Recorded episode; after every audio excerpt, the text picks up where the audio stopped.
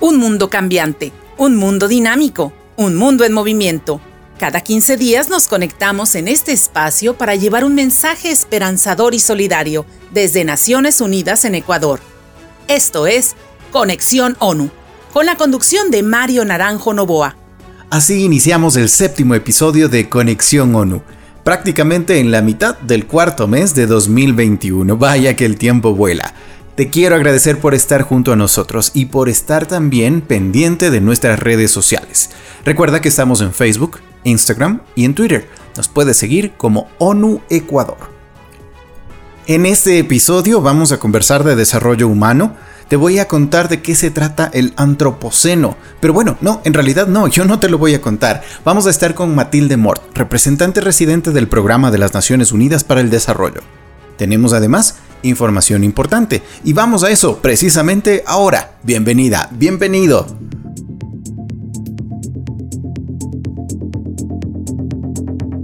La Organización Panamericana de la Salud, Organización Mundial de la Salud en Ecuador, entregó al Centro Nacional de Vigilancia de la COVID-19 del Instituto Nacional de Investigación en Salud Pública, INSPI, un kit de secuenciación genómica que permitirá procesar alrededor de mil muestras en los sitios definidos por muestreo de conveniencia.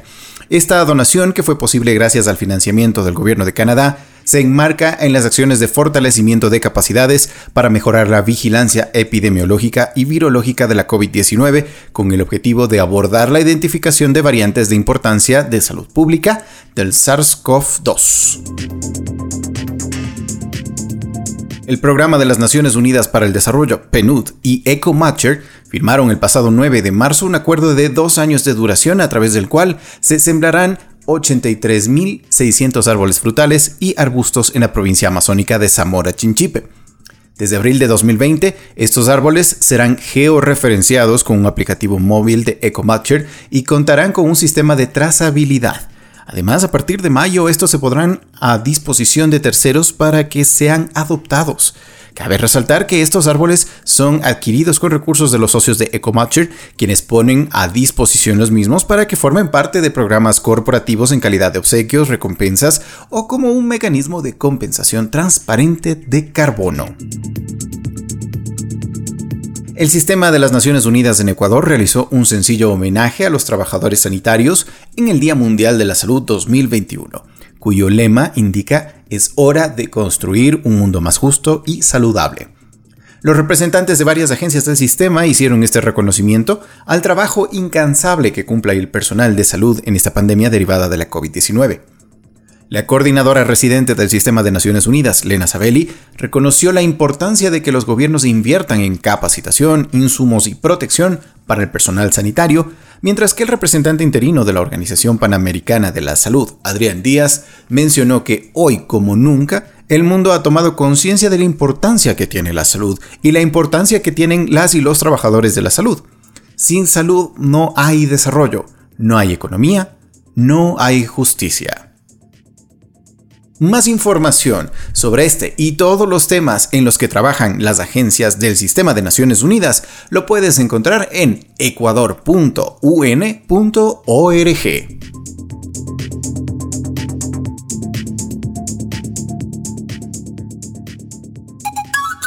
COVID-19 nguywan kakunaka ima llakitata rikuchin. Uku rupaita, chakishka chakishka ujuita, kunga nanaita, samay harkaitapas charin wakinkunakaq aminda mikuyta charin.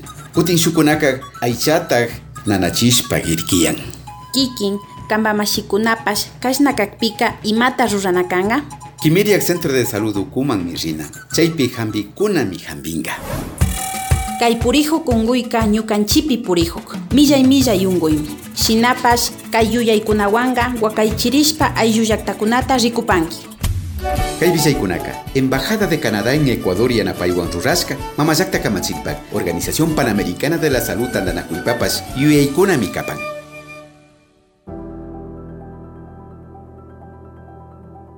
Personas comprometidas y comprometidos con su labor.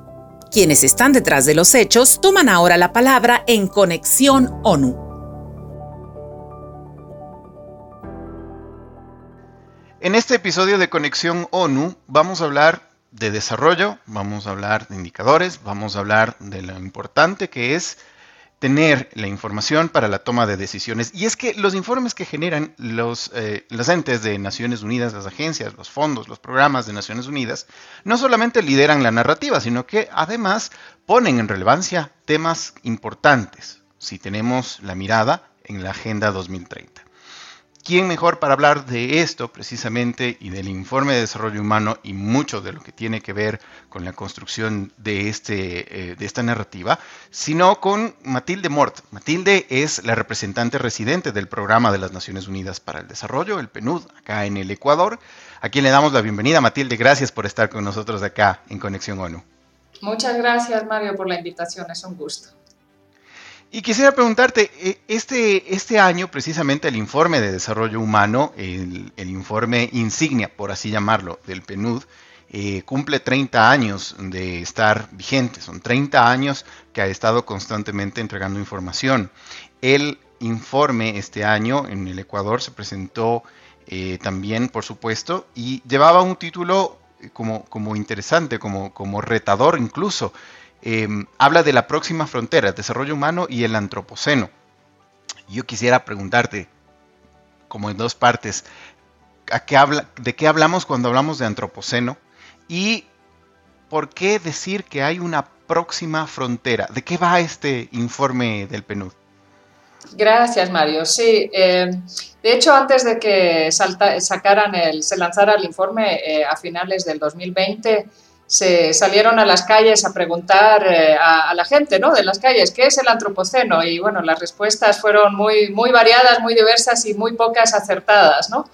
Pero básicamente eh, se trata de que, eh, bueno, que, estamos, los científicos han, han, propuesto esto, ¿no? que estamos entrando en una nueva era geológica, este antropoceno, que sería la, la era de los seres humanos. ¿Y qué quiere decir esto? Que por primera vez en nuestra larga historia como humanidad, en vez de que, eh, de que las condiciones de nuestro planeta determinen la vida humana, somos nosotros los humanos quienes estamos moldeando el planeta. ¿Y qué quiere decir esto? Bueno, tal vez primero hay que decir que hemos tenido eh, logros increíbles, ¿no? Como, humanidad, por supuesto, y, en los últimos años, eh, en la agenda de desarrollo en particular, ¿verdad? ha mejorado la salud, la educación, los medios de subsistencia de, miles de millones de personas, hemos logrado reducir pobreza en, gran medida, pero eh, este, este, moldeamiento que estamos haciendo eh, al planeta, eh, nuestro comportamiento y particularmente la dependencia de los combustibles fósiles y el consumo de los recursos materiales, está provocando pues, no solamente el, cambio climático, que, yo creo que sí, eh, todos estamos muy conscientes de esta problemática, pero también el colapso de la biodiversidad. Eh, algunos científicos lo han llamado es que estamos ante una sexta extinción. Eh, y también todos los los problemas relacionados, ¿no? la acidificación de los océanos, la contaminación del aire y agua, la degradación del suelo, los problemas de gestión de desechos sólidos y demás. De hecho, eh, ya hace muchos, hace ya varios años, este, este concepto por supuesto no es nuevo, ¿no? pero ya hace varios años se lanzó el, eh, la, teoría de los límites planetarios. Eh, entonces hay una serie de científicos que propusieron nueve límites planetarios dentro de los cuales nos tenemos que, mover como humanidad para, que, para no causar daños que ya sean irreversibles y que además nos lleven al ya totalmente al borde del colapso. Entonces, ese es el enfoque y dentro de esta crisis que tenemos ambiental ubicamos entonces el, desarrollo humano. Y, bueno, el informe es, es riquísimo, es, es, muy grande, eh, la verdad es que tiene joyas, yo creo que para cualquiera que lo, que lo agarre y, lo, y profundice en él o busque partes que le puedan interesar, yo creo que hay joyas para, para todo el mundo. ¿no? El, el informe mira, bueno, primero cuál es el significado del desarrollo humano en este antropoceno. Después eh, tiene una parte donde examina eh, mecanismos para, poder vivir ¿no? en, este, en este mundo, eh, diferentes mecanismos que necesitamos, ¿no? cambiar normas sociales, promover incentivos y regulaciones y trabajar lo que decimos con la naturaleza y no contra la naturaleza. es en realidad de lo que tú nos cuentas em, como una, un, vuelo de pájaros sobre un, informe tan extenso, pero de verdad no se escucha nada alentador en términos de lo que viene a futuro. O sea, creo que hay implícito un llamado a la, a la, acción urgente y muchas veces creemos que los informes que se generan son orientados a la política pública, a las decisiones gubernamentales o incluso a las grandes corporaciones, pero creo yo que aquí hay un llamado importante a nosotros, a todas y todos, al, como decimos, al ciudadano de a pie, que algo tiene que hacer y que algo puede hacer para que esta realidad comience a cambiar y abandonemos un poco esta situación tan crítica. ¿Qué, podemos hacer, Matilde? Definitivamente, esto es un llamado de urgencia y, de hecho lo ha sido durante muchos años, ¿no? Cuando se, se, acuñó el concepto de desarrollo sostenible en los años 80, eh, ya había esta discusión ¿no? de cómo los modelos económicos y nuestros modelos de desarrollo estaban impactando en el ambiente y cómo podíamos eh, lograr este equilibrio. ¿no? Y, ahí fue esta, esta elegante formulación de lo que era el desarrollo sostenible que surgió, ¿no? Eh, que es un desarrollo que provee las necesidades de las generaciones presentes eh, sin menoscabar la posibilidad de desarrollo de generaciones futuras. Y ahí es donde viene el tema de la degradación ambiental. ¿no? Entonces, eh, totalmente de acuerdo, este es súper urgente. Eh, no podemos seguir viviendo como en lo que se llama ¿no? business as usual, ¿no? como que si no estuviera pasando nada. Y creo que también la pandemia por COVID-19 ha sido un llamado de atención, de, de, alguna manera, ¿no? porque sí, efectivamente, eh, muchas o, una gran mayoría de estas enfermedades nuevas tienen mucho que ver con cómo la interacción entre el ser humano y, la naturaleza, digamos, eh, está acercándose demasiado, ¿no? Y, el COVID-19 es, es, un ejemplo de esto, ¿no? Entonces, a ver, ¿Qué, debemos hacer y qué podemos hacer? Porque obviamente estos informes tienen que venir con, eh, un eh, mensaje de optimismo también, ¿verdad? Entonces, eh, como decía, el, informe toca normas sociales, incentivos y regulaciones y después ejemplos de cómo se puede trabajar con la naturaleza. Y, si, si me dejas empezar con el tema de las normas sociales, yo creo que es, que es importante eh, señalar que cada uno de nosotros somos responsables y tenemos una función que desempeñar en esta, en esta transformación. ¿no? Em, y, creo que es importante que, que, las personas se sientan inspiradas e informadas ¿no? para, para, tener la oportunidad de actuar. Eh, tenemos estudios que dicen que el 80% eh, de las personas dicen que es importante proteger el planeta pero menos del 50% piensa, piensa hacer algo al respecto. No es que hagan algo, sino que estén pensando hacer algo al, respecto. Y, yo creo que es importante eh, esto del cambio del comportamiento de las eh, personas. Y, hay mucha gente que, piensa que lo que son la normativa social, ¿verdad? Las normas sociales tardan mucho en, cambiar, pero eh, creo que podemos hacer cambios rápidos. Por ejemplo, y hablando de nuevo del COVID, eh, hace un año yo creo que nadie se le podía ocurrir de que iba a tener el hábito de ponerse una mascarilla cada vez que salía de casa. Eh, y sin embargo, a, muy pocos meses, bueno, yo diría que a pocas semanas, eh, esto fue un cambio, una norma social que, cambió rápidamente, ¿no?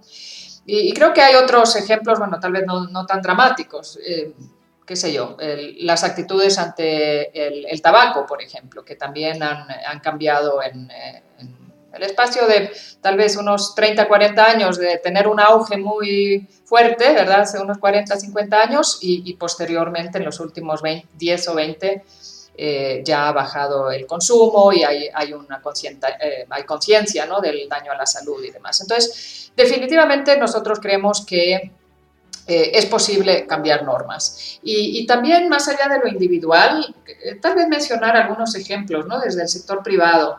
Yo creo que el, eh, movimiento de, estas empresas B, ¿no? los que se llaman empresas B, que tienen en su constitución ya tienen un, o se llaman a veces también empresas con propósito, ¿no? Desde su constitución tienen un enfoque tanto no solamente económico de lucro, ¿verdad?, eh, para sus accionistas, sino también un enfoque social y un enfoque ambiental. Y es muy interesante ver cómo está creciendo este sector de empresas que, también son, digamos, motores de, la economía. ¿no? entonces, bueno, creo que hay, hay buenas señales también en esto.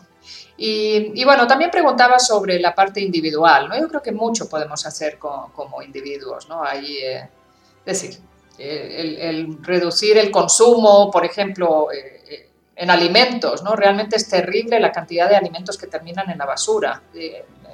hay cifras ahí que dicen que entre el 20 y 50% de los alimentos eh, terminan votados. Entonces, bueno, realmente seamos un poco más conscientes de lo que, de lo que se requiere para producir estos alimentos y, y seamos, digamos, inteligentes en, su uso. ¿no?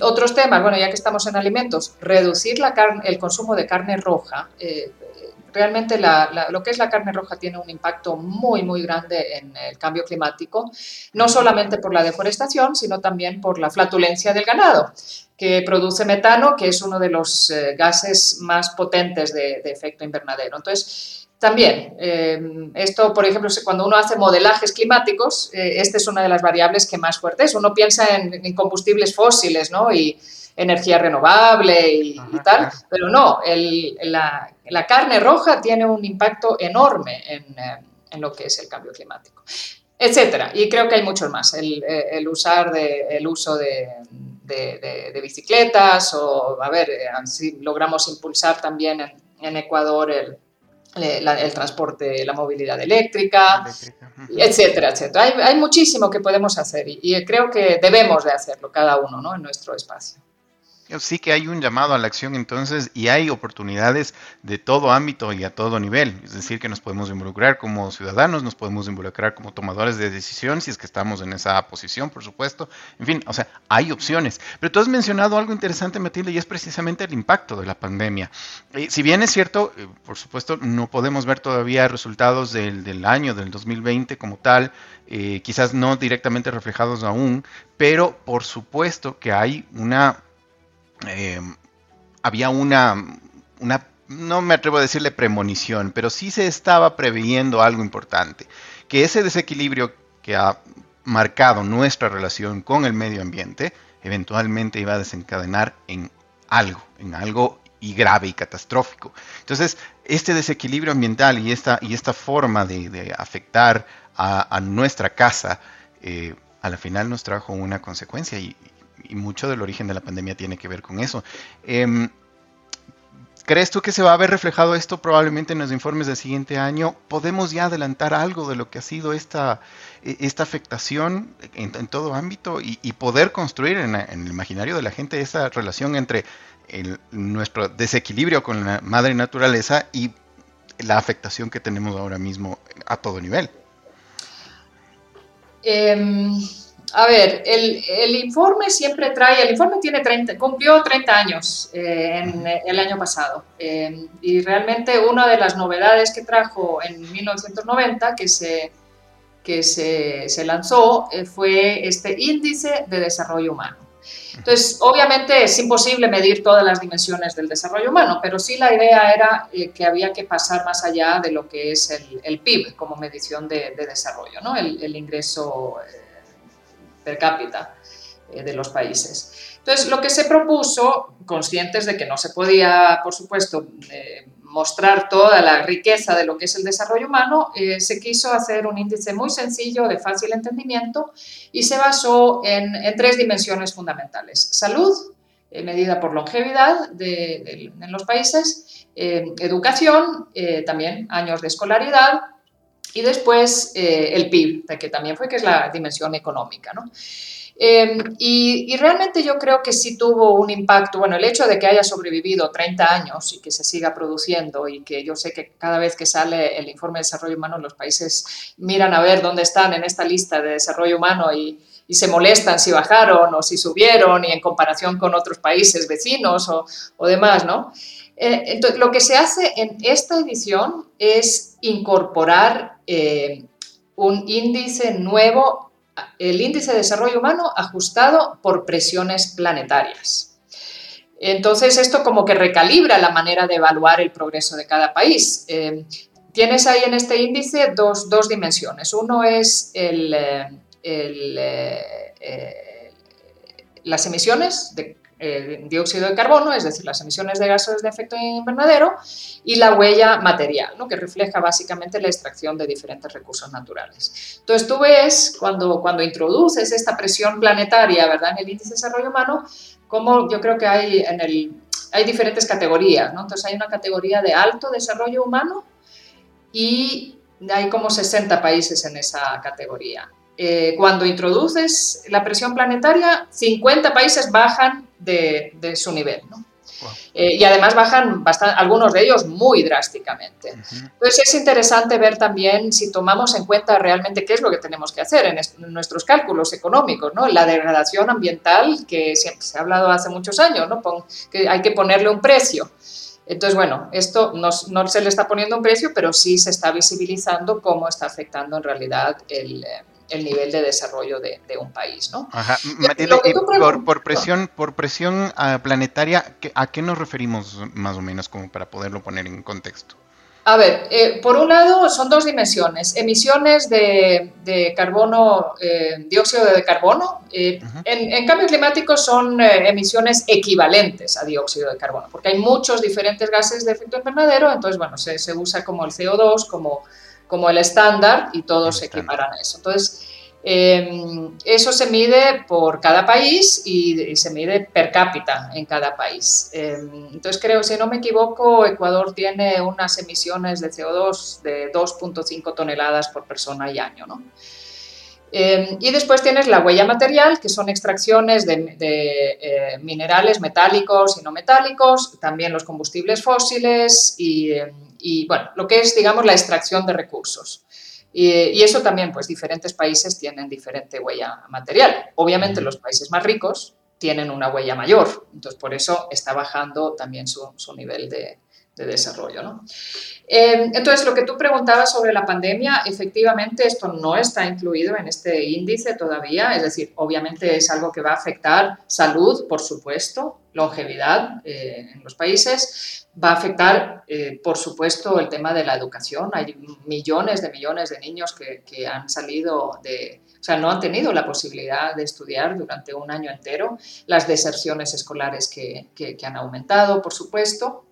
Eh, y eh, por el lado económico también, el, el, gran golpe económico que ha significado la, la, pandemia. Entonces, esto se va a ver reflejado el próximo año, porque, claro, siempre vienen con cierto atraso ¿no? los, los índices. Las cifras hasta ahora están dadas hasta el 2019, pero sí, efectivamente, el próximo año se va, se va a poder ver el, el efecto de la pandemia en, en, los países, ¿no?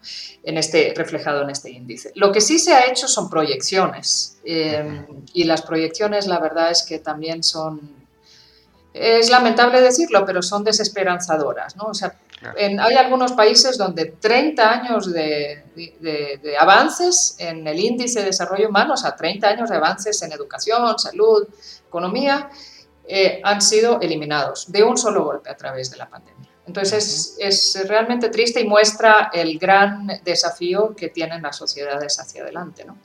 Sí, es precisamente desafío y, y no quería yo eh, cerrar esta, esta muy interesante conversación contigo eh, con un, una, un, titular nada más, porque yo creo que lo que te voy a preguntar sería objeto de, de, una conversación entera o de varias, porque trata precisamente eso de los desafíos, cómo el PNUD y las agencias del sistema de Naciones Unidas están un poco contribuyendo para que esta situación, como tú la dices, muy bien dicha por supuesto, des desesperanzadora, eh, pueda ser paliada de alguna manera acá en el Ecuador.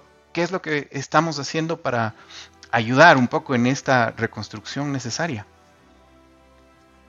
No, totalmente. Yo creo que estamos haciendo muchas cosas. Hay muchísimo cambio que está ocurriendo, definitivamente. Hay muchísimo cambio en, en, bueno, si ves la parte económica, el tema de los combustibles fósiles, por ejemplo, pues hay un cambio en la matriz energética brutal en el mundo eh, desde ya hace de varios años, ¿no? Y, y eh, justamente la, digamos, la, caída del costo de muchas de las energías renovables, pues ha también empujado esto. Entonces, eso es uno de los cambios. Eh, nosotros estamos trabajando, el, informe yo mencionaba, ¿no? que, hablaba de soluciones basadas en la naturaleza, ¿no?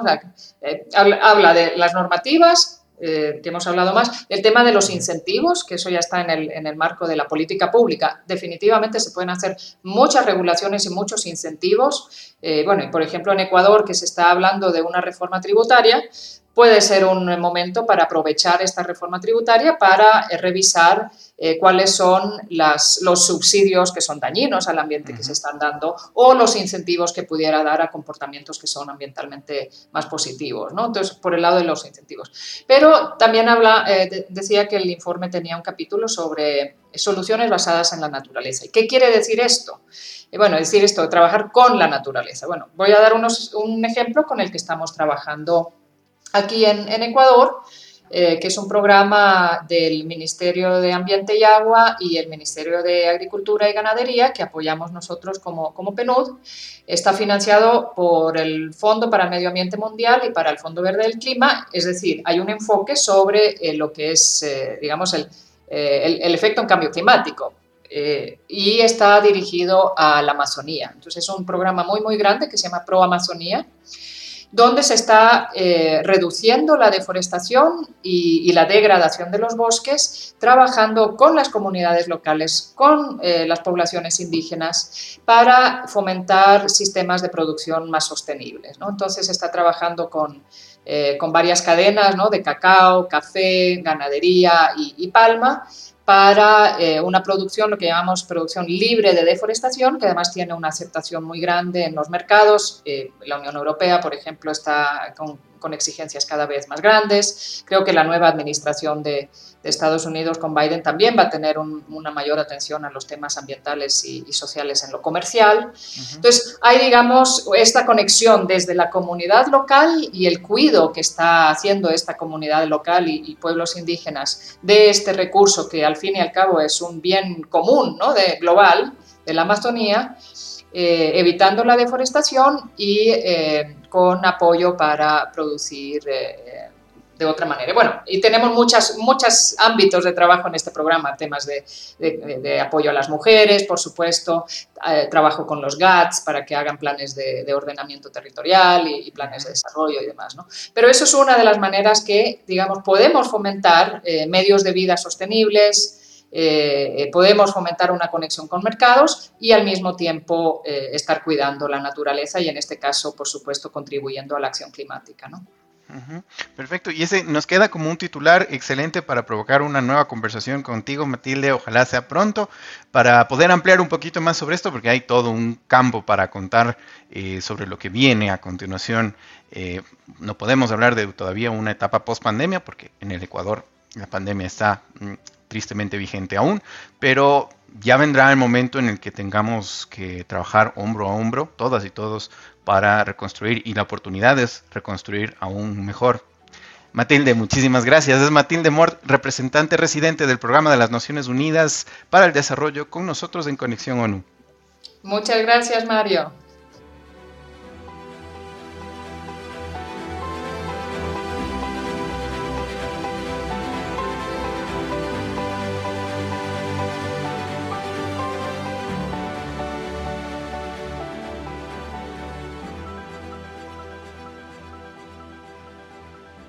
Para que nadie se quede sin estudiar, conoce el plan educativo COVID-19 que tiene tres fases. 1. Educación desde casa con diferentes recursos pedagógicos y tutorías a distancia. 2. Alterna el estudio entre casa y escuela para que nadie se quede fuera del sistema educativo. 3. Retorno a las aulas cuando se supere la emergencia sanitaria. Este plan brinda herramientas de aprendizaje y apoyo a las familias para que la educación no se detenga. La educación es el camino. Un mensaje de UNICEF, UNESCO y ACNUR, en colaboración con el Ministerio de Educación. Ha sido una semana llena de información. La repasamos ahora mismo en Conexión ONU. Noticias internacionales que revisamos ahora desde diversas fuentes. Tú puedes encontrar más información siempre en Noticias ONU en español, news.un.org barra diagonal ES. Con casos y muertes que aumentan a un ritmo preocupante, el mundo se está acercando a la tasa más alta de infección vista hasta ahora. Desde el inicio de la pandemia de la COVID-19, advirtió este viernes 16 de abril el director de la Organización Mundial de la Salud. A nivel mundial, el número de casos nuevos por semana casi se ha duplicado en los últimos dos meses. Algunos países que anteriormente habían evitado la transmisión generalizada ahora están experimentando un fuerte aumento de las infecciones, alertó Tedros Adhanom Ghebreyesus durante su conferencia bisemanal. El doctor Tedros explicó más tarde que las causas del aumento son bastantes. Las variantes de rápida propagación, el uso inconsistente y la flexibilización prematura de las medidas de salud pública, la comprensible fatiga de las poblaciones con restricciones sociales y la dramática inequidad en la cobertura de vacunas.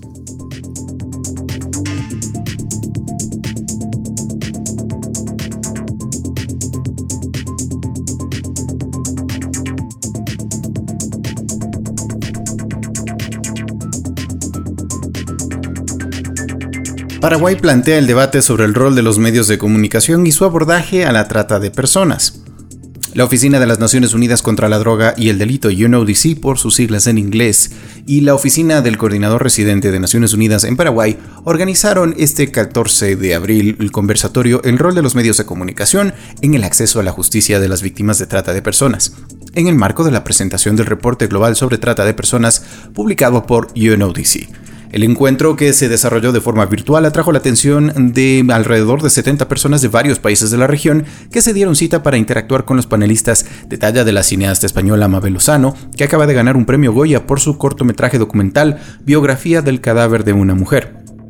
Junto a ella compartieron Mario Samanja, coordinador residente de ONU en Paraguay, Antonino de Leo, representante de UNODC para Perú, Ecuador y la subregión del Cono Sur, Lorena Segovia, defensora general del Ministerio de Defensa Pública de Paraguay, María Gloria Báez, directora general de Prevención y Atención contra la Trata de Personas del Ministerio de la Mujer, y Gilberto Zuleta, oficial regional del Programa Global contra la Trata de Personas de UNODC.